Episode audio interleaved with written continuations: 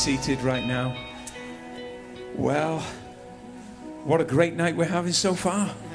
Absolutely fantastic. And this morning we had uh, Pastor Andy and Pastor Gina with us from uh, Portsmouth Family Church. And we had an amazing, amazing morning this morning. An amazing word. Maybe you weren't here this morning. If you weren't, you can catch um, the podcast, the preach on podcast on our website. Please do that. You will be thoroughly blessed. But let's give Pastor Andy a warm welcome. I tell you, we are in for a great blessing tonight.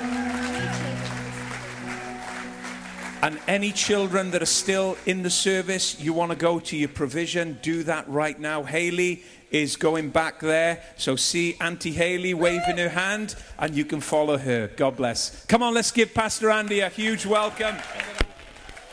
Hey, praise God. Well, we had an amazing morning this morning, didn't we? Just the, uh, just the presence of God when we started talking about being hungry for Him and uh, being hungry, more hungry for Him than we're hungry for other things. Just an incredible morning. Had some great feedback afterwards. People just going, you know what? You're right, I'd lost my hunger, but I got my hunger back. Going to begin to turn some things upside down for Jesus again.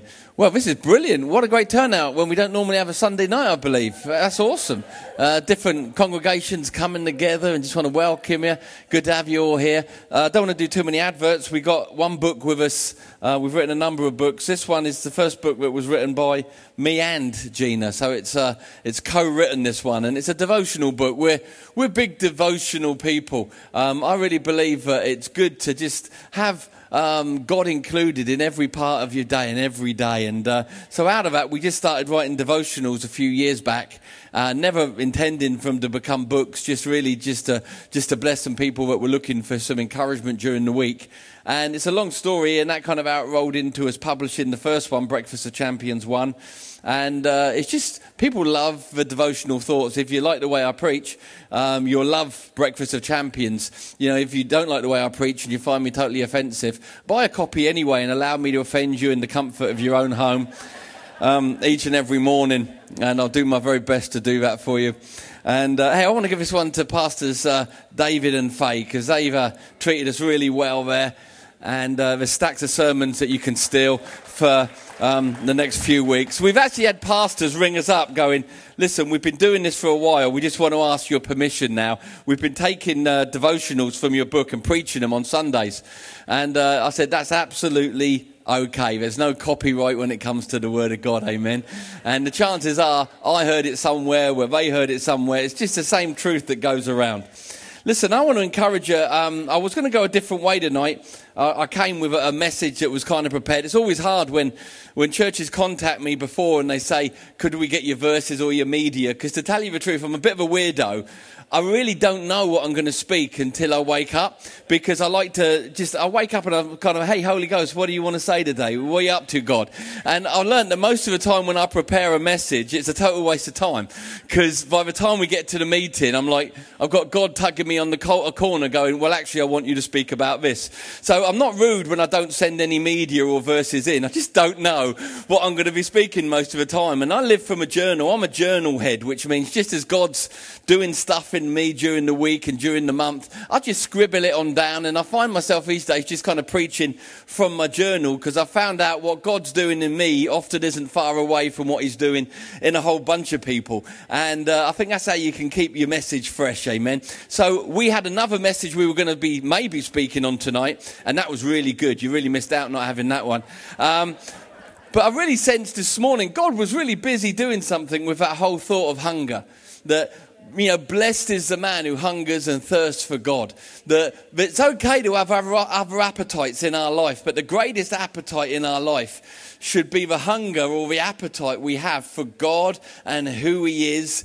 But like we said this morning, not just who He is, as in, Lord, we want to feel your presence or what you're going to do for me now, God, because people can have hap- an appetite for God and it can be greedy, can't it? Come on now, it can be greedy. It can be, all right, God, here I am again. This is my list of what I'm looking for you to do for me today. This is what I'm looking for this year. And hey, if you were in relationship with someone like that, wouldn't you get a little bit tired of it, though you wouldn't stop loving them? In the same way, I think when we start walking with God, it's okay to be what I call a shopping list people. That, you know, God does some stuff in our life and we're hungry for Him to do more. But after an amount of time, we need to graduate and still be believing God for stuff in our life, but also saying, God, I'm hungry to know you more. To, to know you more. Otherwise, we're nothing like a bunch of spoiled kids that are just sitting on the lap of our dad, aren't we? And uh, hey, I've got five kids, I've got four girls and, uh, and a son. And I know the seasons that we went through where they sat on my lap and I think, oh, here they come again. Here they come again. All, all sweet and love, all smiles. Here they come. And they sit on, and you wait for it, don't you? You're like, go on then, go on. And then, Dad. And you're like, there you go. It was a setup. You little con man. You little con woman. You set me up again. Can we go and do this? Can we go and do that? And you're like, and every now and then your kids catch you by surprise because there isn't an ask. But sometimes you're poised, aren't you? Come on, parents, you know what you mean. They're on your lap, they're loving on you, you're hugging on you. Like, come on then, you're setting me up. You are teeing me up like a golf ball. And you're like, what do you want? And all of a sudden they say those words that every parent dreams of. Oh, I want nothing. I just want to just want to cuddle, Dad. Now I think if that does a lot for me as an earthly father, how much more does a heavenly father get something out of it when we turn up not wanting anything, but just wanting him? And hungry to spend time with Him, not with a shopping list. And the Bible says, like we said this morning, when we seek first His kingdom, all other things, He knows what we need. All other things He adds to our life. But first comes seeking first His kingdom, right? Like we said this morning, that word seek, um, if you look at it in its original meaning, it means to crave. Crave first God. Not His hand, but His face and His heart. But then we, we started to get onto the subject this morning. That's why I wanted to carry on tonight about being hungry for his precepts and his statutes. Those are big words. His ways. The things that he wants to do in our lives, the way he wants to do them. Oh, it's so easy to sing that beautiful song, isn't it? Oh, you're perfect in all of your ways. But how many of you have been in a situation where you've said, I haven't got a clue what you're doing, God, and that's annoying me? All right, leave me up here on my own. Come on, how many of you, God, I got your promise, I've got your word. Now, I know that you've promised you would, but this is not going according to plan. Well, my plan anyway. Come on, we don't get God's ways because His ways are often higher, bigger. His ways involve often a number of storylines happening at once involving different people that all comes together at the end in this marvelous chorus of God, you're awesome. Is it okay if we dig a little bit deeper into that tonight? Well, if you've got your Bibles with you, I'm going to be reading from Isaiah 55. And these are just good verses when we think about being hungry for God and His ways, making that more than a song. Right, here we go. Isaiah 55, I'm going to start reading in verse 6. Seek the Lord while He may be found. That's good advice, right? Seek, crave God while He may be found. Call on Him while He is near. Let the wicked forsake his ways and an evil man his thoughts. Let him turn to the Lord, and he will have mercy on him, and to our God, for he will freely pardon. Then it says this in verse 8 For my thoughts are not your thoughts.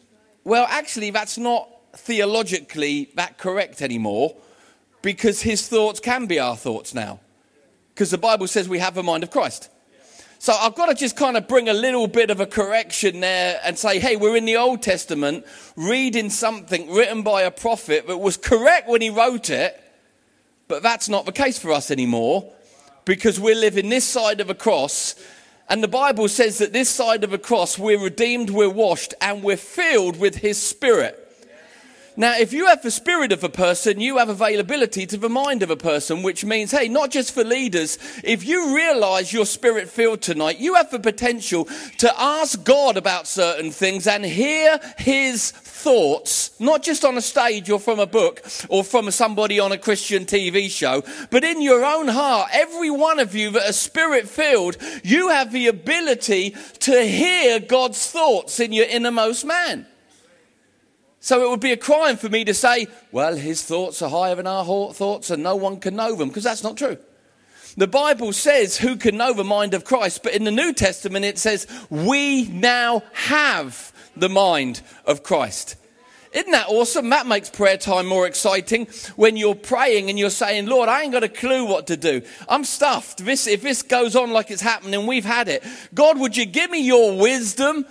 Well, according to the Bible, if you wait and listen and believe that prayer is a two way communication, you have the ability to hear God speak back through His Word, but also through His Spirit that now lives in you because you're a vine, he's the branch, his life is your life, his nature is now your life. You are the temple of the Holy Spirit, and God doesn't want to be a silent visitor.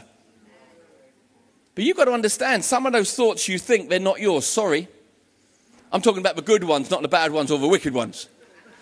Hey, this whole thing about women's intuition, yeah, get over yourself. Most of it's the Holy Ghost.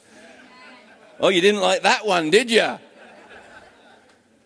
Hey, he's speaking continually through his spirit that now calls us home. Let him who have ears, let him hear. But the next bit remains true. So we've read it said, So my thoughts are not your thoughts. But then it says, Neither are your ways my ways, declare the Lord. That still remains so true in my life. I don't know about yours. When God me, promises me something, I think, right, this is how you're going to do it. This is who you're going to use. This is when it's going to happen. And normally, like 100 out of 100 times, I'm completely wrong about who, when, and how. But I'm always left going, Your way was better. Because he's perfect in all of his ways. But sometimes when you're journeying in his ways to the fulfillment of a promise or a manifestation of something he said he would do, now the bottom line is if God said he's going to do something, he's going to do something. God's not a man that he would lie. When God promises, when God gives you a word for a situation or a promise for a situation, listen, you could blow yourself up trying to work out how, when really you shouldn't. You just need to get confident that He will. And I think Christianity becomes a lot more relaxed, a lot more stressless. Now I can remember, you know, I was, I was, uh, me and my family, we came to, came to Christ. I was about nine years old. Um, we'd sold fruit and veg for a living. We'd lived in pubs. That's what we did. That was our life. And suddenly my mum and dad's marriage broke down, and, and my dad was a pub man. He'd never ever uh, gone to church, had never prayed or anything. And one day his wife left him, it was my mum, and um, she, she left the house and he, he had a nervous breakdown. That day when I was nine, my dad prayed two prayers, not knowing God. If there's a God there, bring my wife back, and she wasn't coming home and heal me because the doctors had told him that he needed to give away his fruit shops. He would never work again. In 24 hours, my mum was back knocking the door saying, I don't know why I've come back. And the doctor was saying to him, Throw away your tablets, you're of sound mind. I don't know what's happened to you, but you're able to run business again. That's before he even knew God. So they sat on the couch after 15 months of, of 15 years of marriage and said, There's not an ounce of love. That's why don't tell me if your marriage is in crisis that God can't. Don't tell me that. Because I saw my mum and dad, and after 15 years, there wasn't an ounce of love between them. But they got on their knees and they included a third party. And when he stepped into their marriage, what I witnessed for the next 25, 30 years was a love affair that was incredible until my mum went off to join God about 10 years ago. But we were raised in a Pentecostal church from the age of 9 to 16. Little bit of a testimony for you. At 16, I, I, did the mistake of the idiot. I, I thought that the world had more to offer me, so I walked away from church on my 16th birthday and said, I'm never coming back. I don't want anything to do with God. And I walked away from God completely.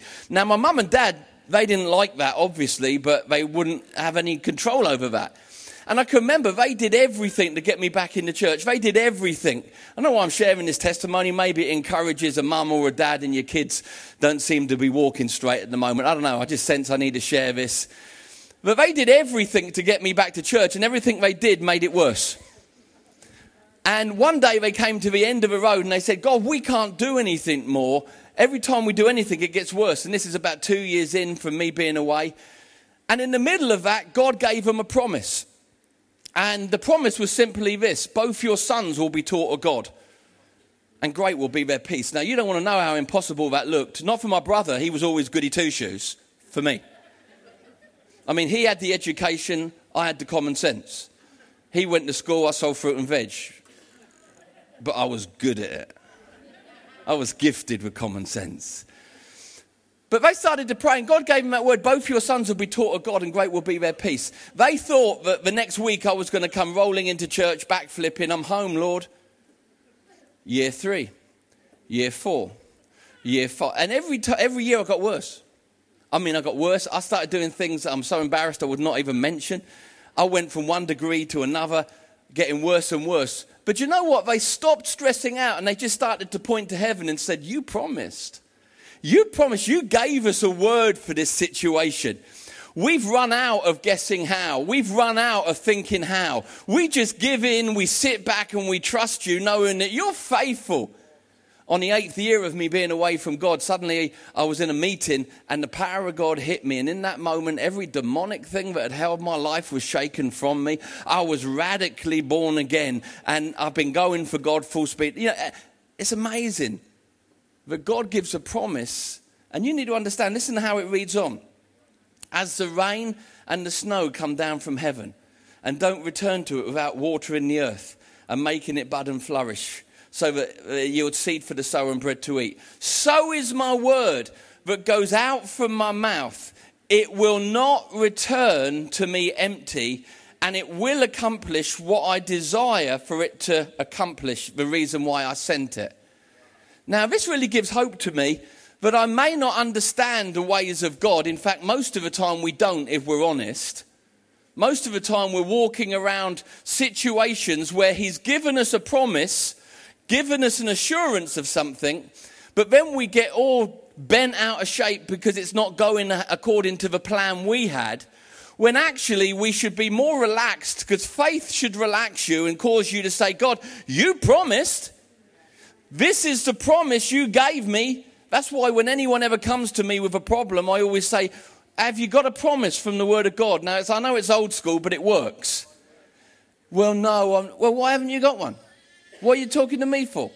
Go and talk to God and get a promise in His Word. This is old school Christianity for the situation you're facing because there's every chance as God begins to unfold his ways, you're going to get more confused unless you're standing on a promise. Because God does things in different ways. Like it says already, his ways are higher than our ways. I can remember when I first started reading that, I thought it was a statement in the Bible for putting me in my place. I remember when I first reading that and I used to hear pastors preach it, it was almost like they were preaching, all right, me God up here, you down there, little Dinlow. Me big thing, you little thing. You idiot, me in charge. But that was wrong preaching because it's actually an invitation. I remember one day I was reading it for myself and I read it as it was written. It was God saying, Hey, my thoughts are higher, my ways are higher. Come up and join me. Come up and join me in the way that I think. But when you begin to come up and join God in His ways, suddenly things don't make sense to the soul or the reasoning of who you are, but God never said He would. It's amazing. I was just writing down, I was scribbling this stuff before I came out tonight. Talk about fresh pancakes, you don't get fresher than that. And I was thinking, well, it's so often the reason that we get disappointed, disillusioned, bent out of shape is because God's not doing it our way, He's doing it His way. Come on, when God gives you a promise, you know what we're all good at, and we can't help ourselves, is we begin to say, All right, all right, all right, let me help God out a little bit here. Now I've got this covered. He's going to use that person. They're going to, they're going to turn up on this day, and it's going to turn around like this. And then suddenly, a week after when we thought it would happen, it still hasn't when the person that was going to be used in our thinking isn't used and they move to another country. And we start to do something so stupid, we start to shake our fist at God as if we had the right. And we start to say, You've let me down. And I just can imagine what it's like for God in heaven when He said, Listen, I gave you a promise, but I didn't say I was going to use that person. You did. I didn't say I was going to do it on that day. You came up with that all on your own. All I said was, take it to the bank. I am going to do this in that situation in your life. And then you ran off. This would be God feeding back to us. You ran off and picked who, when, and how. And I didn't agree to any of that stuff. It was you. And now you're getting bent out of shape because I didn't do it your way. Listen, I never said I'd do it your way. I'm going to do it Yahweh. Because God's ways are always better. Now, think about this. Now, I often think with the miracle of Moses and the parting of the ocean, what would I have done? How would I work that out? And this is a great example. If that was me and I was Moses on the edge of that impossible lake or that seemingly impossible situation, and I had to get me and a nation of people from this side to that side, you know what my way would have been? Bridge,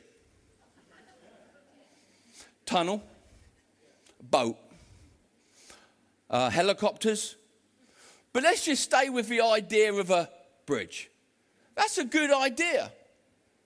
What does God do? He parts the ocean. None of the above parts the ocean. And I'm like, well, that's a little bit extreme. I wouldn't have done it that way. But then I realized God had a bigger plan than the, the bit I was in. You see, my plan was to get the nation to the other side his plan was to get the nation to the other side and drown every captor so that they could never be made slaves again.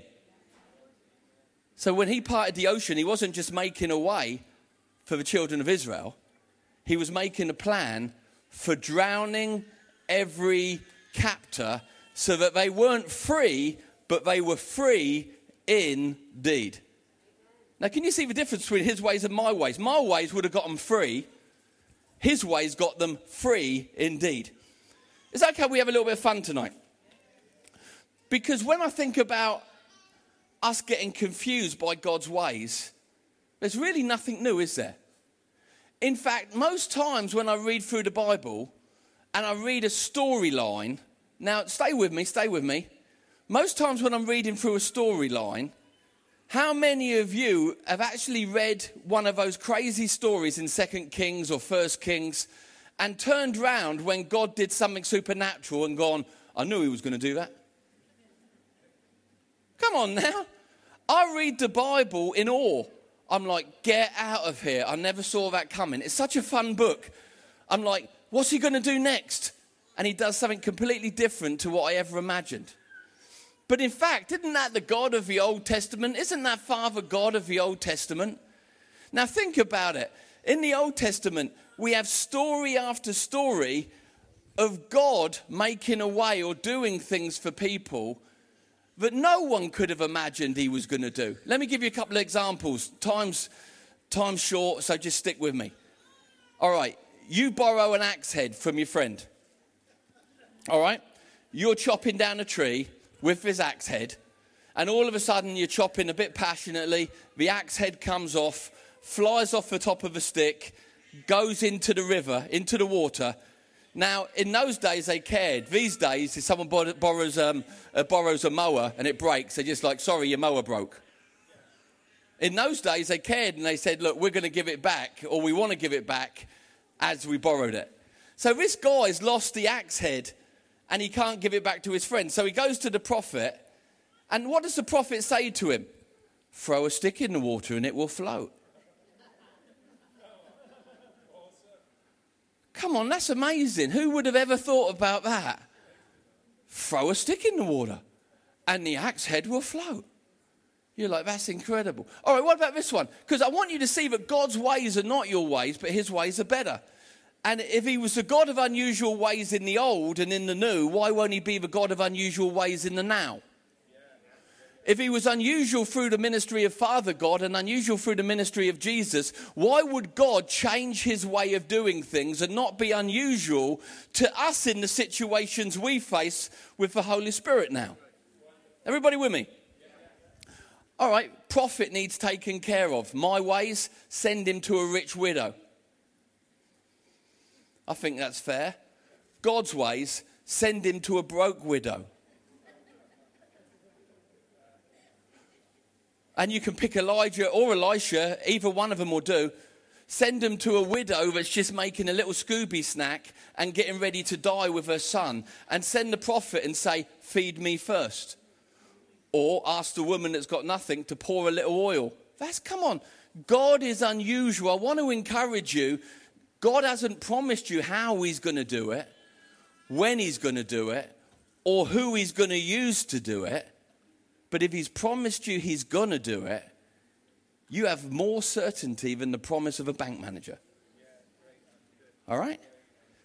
Okay, so we look at Father God and we have instant after instant. But what about when we look at the ministry of Jesus? Is there anything any different there? All right.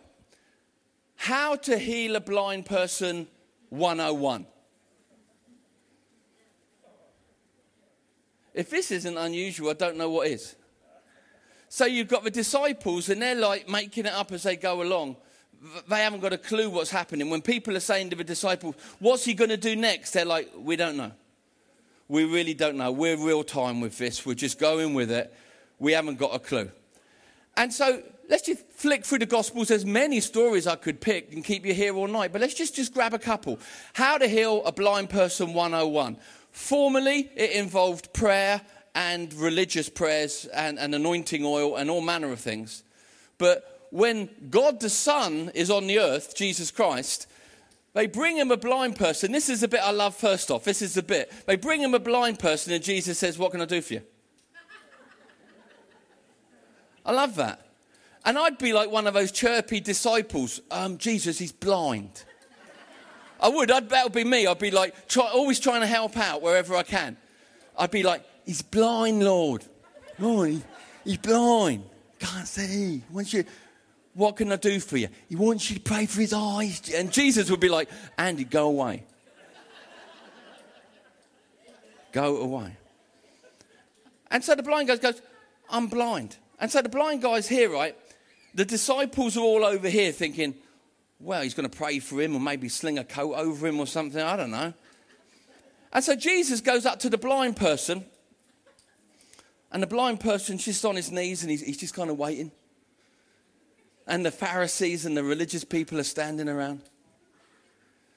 And all the blind person knows is he hears this next.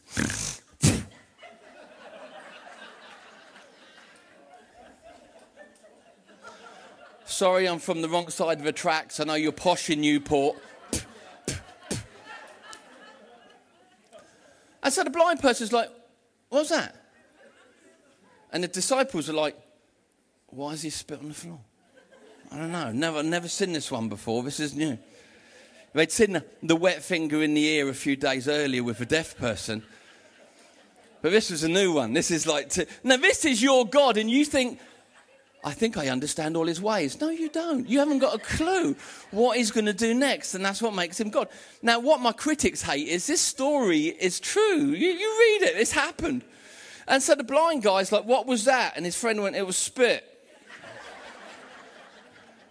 Who's spitting, pray tell?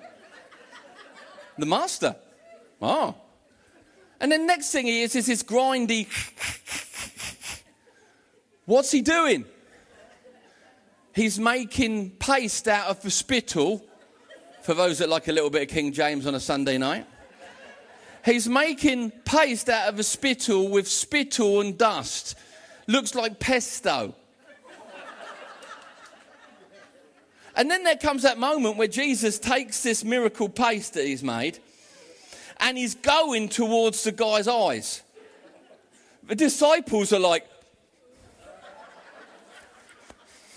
He's not. He's, eh, can you imagine what it was like? You got the blind guy, he hadn't got a clue what's about to happen. You got the blind guy's friends like highly disturbed. You've got the disciples going, No, I think he, no, he's going to, isn't he? No, he isn't. And they're pushing their way back. And Jesus goes and whacks it in his eye, like a, and now he's like a panda. he didn't see that coming, I'll tell you that for nothing. He's like a panda. He's still blind, but now he's blind and he's got these two big spittle and clay marks on his face, and he still can't see a thing. The disciples are like, this is wrong. One, one of them must have gone, this is wrong. This is, one of them must have like, this is wrong. No, no, when Jesus says, this helps, doesn't it? Go and wash. All right, let's just, let's just catch up with the storyline. You spat on the ground, you made paste out of spittle and dirt, you've rubbed it in my eyes, nothing's happened, and now you're saying, go and wash. At any point, he could have got offended. Yet as he went to wash, a miracle happened. And he, I don't know how that works. But all I know is God's ways are higher than ours. They don't make sense. And if we don't get offended and stick around, it'll be amazing what we could see. All right, let's, let's go, because some of you are like, oh, there's a random story you picked. All right, um, raising a dead person 101. There's a whole bunch. I could stay here all night with my imagination. So, okay, they turn up. They turn up at the grave of Lazarus or the tomb of Lazarus. He turns up, and, and the person says to him, You're late.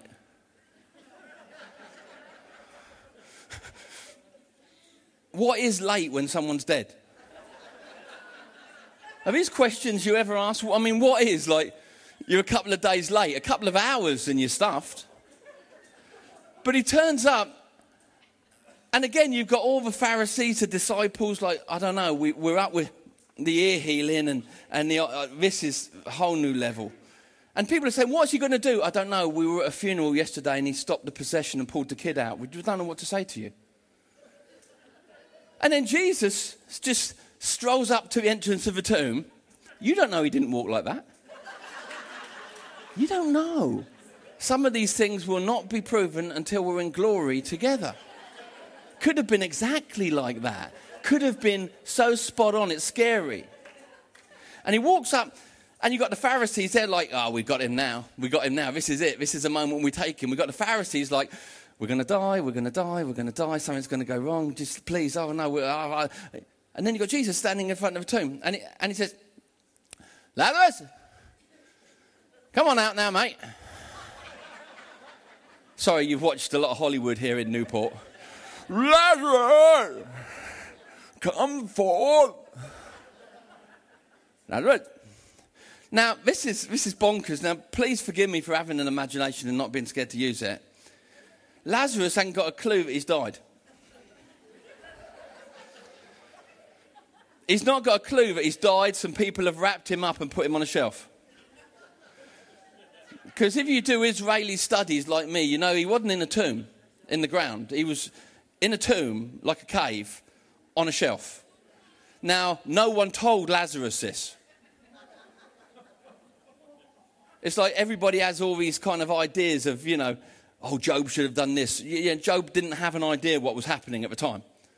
But Lazarus, he's laying on this tomb. He doesn't know he's dead, and he doesn't know he's wrapped in all this clothing, this death clothing, even his face. And he's just there like that, and he hears his friend, Lazarus, and he's like, oh, and this is unusual. Where am I? Hmm, I'm wrapped up. I must have died. I told them I was sick I told them. They didn't believe me. I knew I was ill. I was dead, but now I'm alive. This must be it. And he goes to move, not knowing he's on a shelf. Boom, he's on the floor. And he's like, hmm, I wonder where I am. Be helpful if I could see. And eventually, all he can hear is, Lazarus, come on. And eventually, like a, like, like a caterpillar who gets himself up against. You've never heard the Bible put this way, have you? Isn't it alive? And all he knows is it's, he can hear Jesus from that direction. Now, meanwhile, outside the back cave, you've got Jesus and you've got the Pharisees and everybody, and they're all looking at this black hole, thinking Jesus has just done himself. Uh, he's sunk himself. It's over for him. And they're all looking, and Jesus is just kind of looking. The disciples are like sweating. The Pharisees are rubbing their hands. Then all of a sudden, now, again, you might have seen Hollywood and you might have seen this moment when Lazarus comes out, look something like this, like there's a. Nothing like that. What actually happened, if you study the word like I do, they're all staring there, and out comes this guy.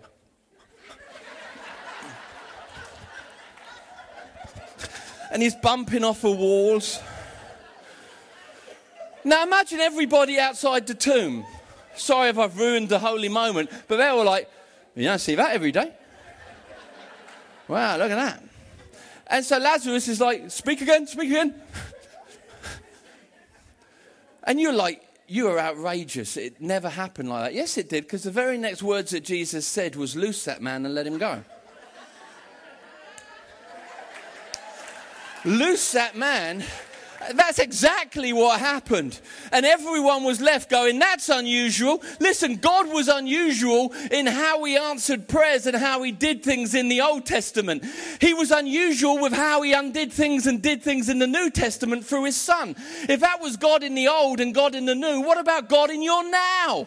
Why are you trying to work him out? Why don't you just believe if he's promised he's going to do something for you? If you just get hungry for his ways and stop saying, I need to know how, I need to know when, I need to know who, but just sit down and trust God and say, Lord, you promised.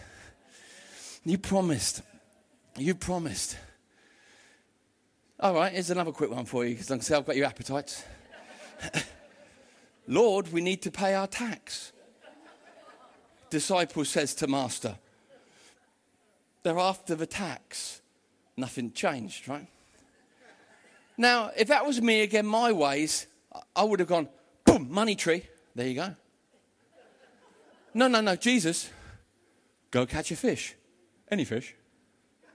Catch a fish. Any fish. And in its mouth will be, just give me the money. Everything he did, he was teaching. Throw your net on the other side.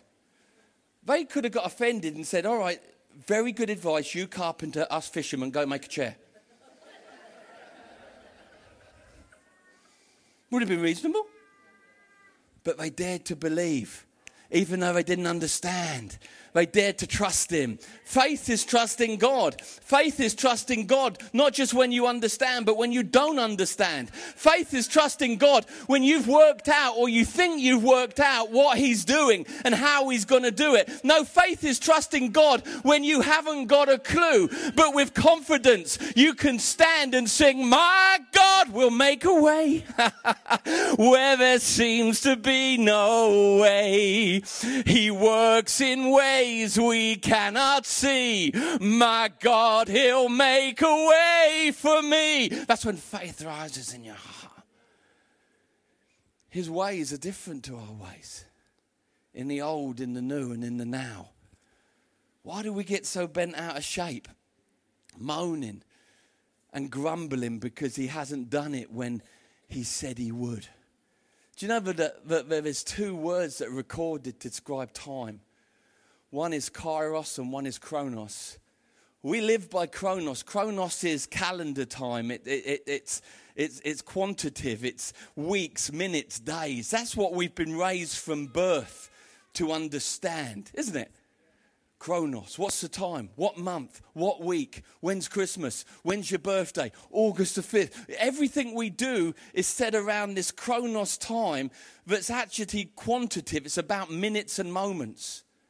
But the problem is the Bible or, or the English language and the Latin recognize another word for time, and it's kairos. And kairos isn't um, qual- quantitative, it's qualitative. It's the perfect moment. Kairos is the perfect moment. All right, how can we put this into plain English for some of you? The man from Del Monte, he say, yeah. That there isn't a day in the calendar for when corn is ready to pick. There's a moment when the farmer says, now. That's kairos. Now, the problem is we try to understand God by chronos. It's quarter past three on Wednesday, the 23rd, and God hasn't got a watch or a calendar. He's got a photo of me on his fridge, but he's got one of you as well, so don't get bent out of shape. It's a big fridge. God isn't going by a, a lunar calendar or a 12 month calendar. God lives by kairos. Kairos isn't any specific moment, hour, or week. It's when the moment is perfect. In the fullness of time, Christ was born of a woman to save the human race. That was the perfect moment, not quarter past three on a Wednesday. But when we start to approach God, everything in our approach is about a week, a month, a year, when God's going, No, I'm sorry, I'm going to do for you what I said I'll do for you in the perfect moment. I'm going to do it because I'm not a God that I would lie. Man, when we get a confidence of this, do you know how much we can begin to, when we get hungry for God's ways, when we begin to trust God, how easy Christianity gets? Do you realize the whole thing of Abraham and Sarah really wasn't difficult? Anyone that's had a baby says, Amen. It wasn't hard, it wasn't rocket science. God comes to Abraham and says, Abraham, listen, here's my word to you. I'm giving you a child born of your body to Sarah. Now, he believed that he could have a child, he just didn't believe that Sarah could have one because he went looking elsewhere for somebody to help. But if he'd listened to the word, God had clearly said, I'm going to give you a child of your own body by that woman. Now, what did Abraham have to do? Now, you've got to bear in mind, he's over his 70s. She's old. Not only is she old, she's barren. She's never had a kid. She can't have a kid. Everything looks impossible. And I love this. Abraham does exactly what most of us would have done, apart from a couple of superheroes. He's got the promise I am giving you your child. Instead of sitting back and just going, Thank you, Father. You've promised that you're going to, because you've got to understand when God gives us a promise, here's something I've learned recently. He's the author and the finisher of our faith. But when God gives a promise, not when you make one up, when God gives a promise, He's the author of that promise, but He's also the finisher of that promise, which means if He said He's going to do something, He doesn't need your help. If He needs it, He'll ask. But in our performance driven upbringing, we don't like that. And Abraham was the same. All Abraham had to do was just to relax. But no, he couldn't help himself, could he? He starts to do what we would do. All right, baby, baby, baby, nine months, nine months. He starts to talk to his wife. Well, I don't think you're much of a hope with that. So, uh, what are we going to do? And suddenly, suddenly, Sarah turns around and goes, "Oh, I've got a plan. Why, why don't, why don't you sleep with my young handmaid, my young handmaiden? Why don't you sleep with my?" And he's like, "Oh no, I couldn't." All right then. I mean, this is what we do when we don't trust God. We start doing things our way. And he says, Oh, we need a baby. And she says, Why don't you sleep with my hand? Oh, no, no, I couldn't, missus. I couldn't. oh, all right then. And suddenly they produce a baby that's still causing worldwide results and ramifications today. That baby was not meant to be born. Then what should Abraham have done? Just sung, You're perfect in all of your ways, Lord. I don't know how you're going to do this. I know who you're going to use. Do you know all he had to do was walk into the tent with a bit of a swagger, walked in to where Sarah was, looked at her. Hey, lady, you lady, don't just walk away. Spun around, lady. Mm-mm-mm-mm-mm lady. And then the rest, you know, because faith without works is dead, would have carried on. And, and then nine months later, like a burrito being warmed in a microwave, ding, baby, as promised. Well, that's not true. Yeah, it is, because God did it anyway. Even when he had a child by another lady called Ishmael, it's like he's holding the baby. I got the baby. Then also God says, Well, here's the one I promised you. Bit of wisdom I've learned over 25 years stop making Ishmaels. They are a pain in the neck. They cost you your heart, your money, and everything. When God's promised you something, hold on and wait for what He's promised. Don't try and work it out. Don't shake your fist. There's people here tonight and you're going through situations. I sensed it this morning. And some of you are here tonight and you're like, I don't know which way to turn now. Have you got the promise from God? Yeah, I've got the promise. Sit down and start to thank God for what His promise coming apart. Begin to trust Him. This whole thing called Christianity, it's built around one thing God wants us to trust Him. God wants us to trust Him. Not when we've worked out who, when, and how. I actually think a couple of times I worked out who, how, and when. And God went, You're cheeky, you are, and changed the whole plan. I can't prove that till eternity. But I'm pretty sure a couple of times I got close. And God went, No, no, no, no, no, no. Let's keep you guessing. And changed the whole plan. God will make a way where there seems to be no way. He still works in ways you cannot see. Your God will make a way, you see. He's not a liar. But if we're going to sing songs like Perfect Are All Your Ways, we've got to get ready to let go of some of our understanding. Because the Bible says, trust in the Lord with all of your heart and lean not to your own understanding or reasoning. Acknowledge Him in all your ways, He'll direct those paths. That's easy to say, it's not so hard to do. It's harder to do on Monday morning. Listen, I'm just conscious today that there's people here that are going through real situations. And listen, let me encourage you don't look at me and think nothing goes wrong in your world. Yeah, it does. Me and my wife have been through and we're going through things we don't understand. Don't ever look at a pastor on the stage and go, Yeah, I wish, yeah, I wish you had a problem one day. We do. Because we're just like you, we're flesh and blood. We put our trousers on the same way. Stuff happens to everyone and excludes none me and my wife just came through a six year episode where we were trusting God without any evidence for something. And in January, He came through. In year one, year two, year three, I was thinking, bit late, Lord. year four, have you forgotten me? But God knew the day, He knew the kairos.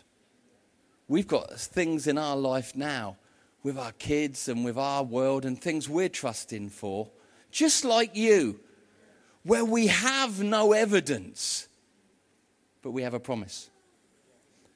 And I just want to encourage you, we're no different. Like you, we're standing before God saying we don't have to understand how or when. Because if you've told us or you've promised us something with your word, we can do what Abraham didn't. We can just sit back and know that you are the author and you are the finisher of our faith. God, we trust you without knowing how. God, we trust you without knowing when. Oh, we have our hopes. Hey, if you're believing God for anything, your hope is tomorrow, right? But you know what? In those six years, when me and my wife were believing for something, we look back over those six years, and to be honest, if you said to me, You wish it didn't happen? I'd say, no, I'm glad it happened. I don't want to do it again. I'm not an idiot. But what God did in us, what God did in us, and what God did through us in that time of waiting. You see, faith is basically you entering a corridor trusting God. Before every story in the Bible, when a promise is given and a promise is manifested in the life of a person, I've learned to call it the corridor of faith. For the person steps in and just trusts God, and they walk by faith and not by sight. God, you said. God, seeing is believing. You know, I don't need to see it to believe it. God, you've said, I've got your word. Then one day, whether you're Joseph or whether you're Abraham or whether you're Moses, there comes a day where you step out of that corridor and God's done good on everything that He said He was going to do. But I want to put to you, members of the jury, as we close tonight. What we don't understand is God doesn't have a delay for nothing. It's what He does in us in the time called wait. It's what God does in us in the time called hoping. It's what God does in us with things like patience, long suffering, trusting. There's actually the real gold that He has for our life. God isn't interested in what He's giving you, He's more interested in what He's doing in you as you walk trusting Him, believing Him, saying, God, you're not a liar, you're true. Did you get something tonight? Listen, I want to pray for some folk tonight. Just God knows where you're at. And to have this amount of people in the room means that there's a whole bunch of people that are going through things right now. I hope you're not just going through things, I hope you've got a promise of God and you're trusting God in those things. And I want to agree with you tonight that your faith will rise afresh.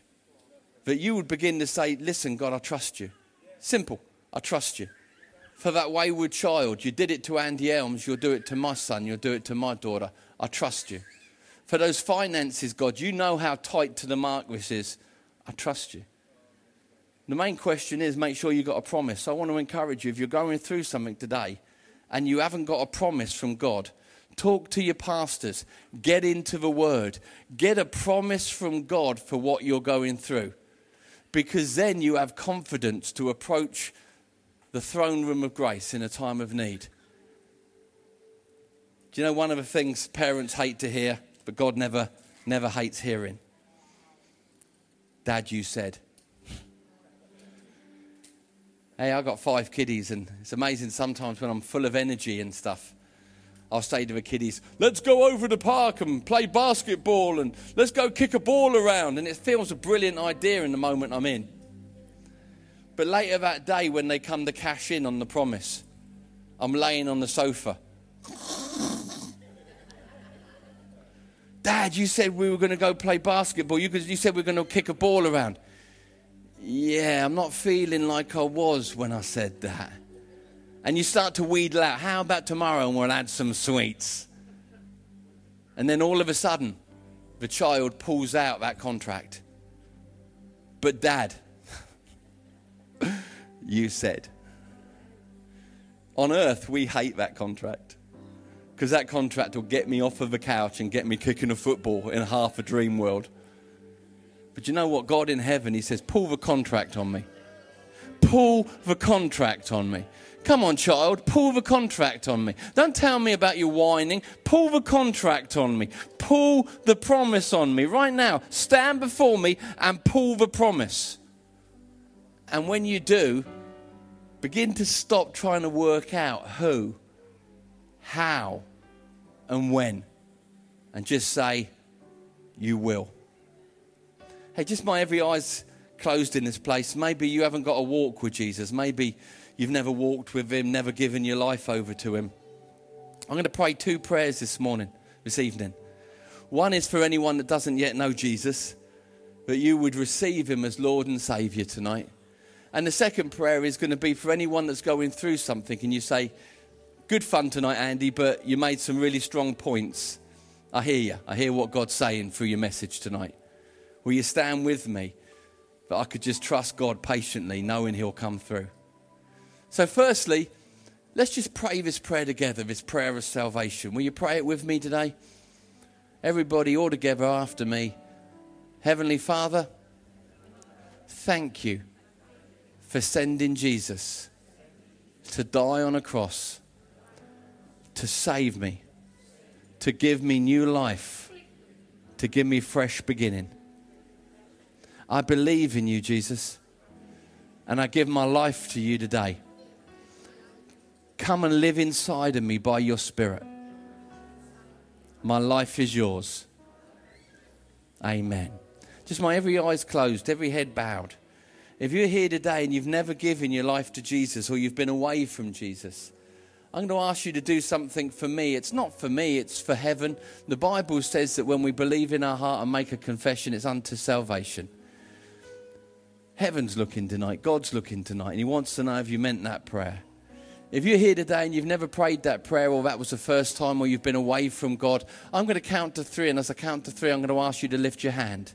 as you lift your hand, you're just confirming that you prayed that prayer for you tonight, for your life. You want God to step in, you want God in the driving seat. Just as I count to three, just going to ask you to lift your hand if that's you. Just my every eye's closed. One, two, three. Hey, God bless you. We got three, four in the front of five. That's awesome. Six, seven. Anybody else today? You say, yeah, me too, Andy. Number eight. Anybody else says number eight? Hey, brilliant. It's about God seeing your hand, knowing that your heart meant it. There's eight. Is there a ninth person? Is there a ninth person? You say, yeah, me too, Andy. Good job. I need God. Is there a ninth person? Hey, God bless you, number nine. That's phenomenal. That's awesome. Oh, come on, we're so close to number 10. Is there a tenth person today and you say, Yeah, Lord, all right, you got nothing to lose. Come on, let's face facts. You got nothing to lose, you got everything to gain. Everything could change in this moment when you allow God in. Thank you, Father. Lord, I pray for these nine that have responded today. You've seen their hearts. Their names are in the Lamb's book of life. They're yours. Hey, if you lifted your hand up and somebody didn't give you a card and you need to talk to someone, there'll be some pastors down here after the service. Love to give you a few minutes. This is a great church if you're looking for a church. This is a great church to come to. It's got great pastors, it really has. Great people. All right, nearly done. One last prayer. If you're here today and you say, I'm right in the middle of something, your message was good for me because I'd given up. I thought God had forgotten because it didn't happen like I thought it would. And you say, I just want fresh faith to arise in me, but my God will make a way where there seems to be no way. I'm going to trust Him without knowing, seeing who, when, how. I'm just going to stand and say, I believe. If that's you, just stand to your feet and I'm going to pray for you tonight. If you're in the middle of a situation, you don't know which way to turn. You don't know how God's going to do what He said He's going to do. Listen, God never gave you guarantees He'd tell you how, He just said He would. Come on, there's about three or four others. Don't let pride rob you of something God's doing. Pride's rubbish, it really is. Pride will get you killed and laugh at you when you're dying. Pride's not your friend. That's beautiful. Couple more moments. And we're just going to pray and we're just going to say that our God will make a way where there seems to be no way. There's people standing for financial situations, there's people standing for relational situations, there's people standing for health. I sense that. Hey, He mends, He restores, He gives. He, he, he's awesome. God is awesome. He amazes today. You know, He. The way he healed that blind person, the deaf person, Lazarus out of the tomb, floating axe heads, parting oceans. This is our God. He's unlimited. Father, I pray for each of these men and women that are standing right now. Father, I won't make light of any situation because you don't make light of it. Real things that people are going through. Lord, you've heard them cry out, you've heard them weep, you've heard them cry, you've heard them shout, not knowing what to do next. Lord, and the point is, you heard. Father, you heard every person that cried out in that dark night, that moment of confusion. Father, I want to thank you that I can't stand here and say how, who, and when, but I can speak over their lives that my God will make a way where there seems to be no way. He works in ways you cannot see. My God will make a way. I'm just believing, Father, that you're making a way right now for these situations that seem impossible. These situations that seem like there's no way out, that they're dead ends. Lord, you're making a highway. You're making a way. Father, I pray for hope to begin to rise in the hearts of each and every one of these men and women. But as they leave tonight, something would be more hopeful within them, that your promise would be loud in their heart. Father, I stand in agreement with each and every man, woman, and child standing right now. And I say, My God, would you break in to these situations? Would you break in? Would you make a way where there seems to be no way? Would you begin even this week to start to turn some things around in such a way that no man gets any glory. All the glory goes to you, God. Forgive us for when we got angry or disappointed or disillusioned because it wasn't how we thought. God, we lay all that down and say, We're sorry, Father. We choose today, as men and women, sons and daughters, to trust you and the promises that you've given us. I just speak a blessing on every home and every family that's trusting you today. In Jesus' name, amen.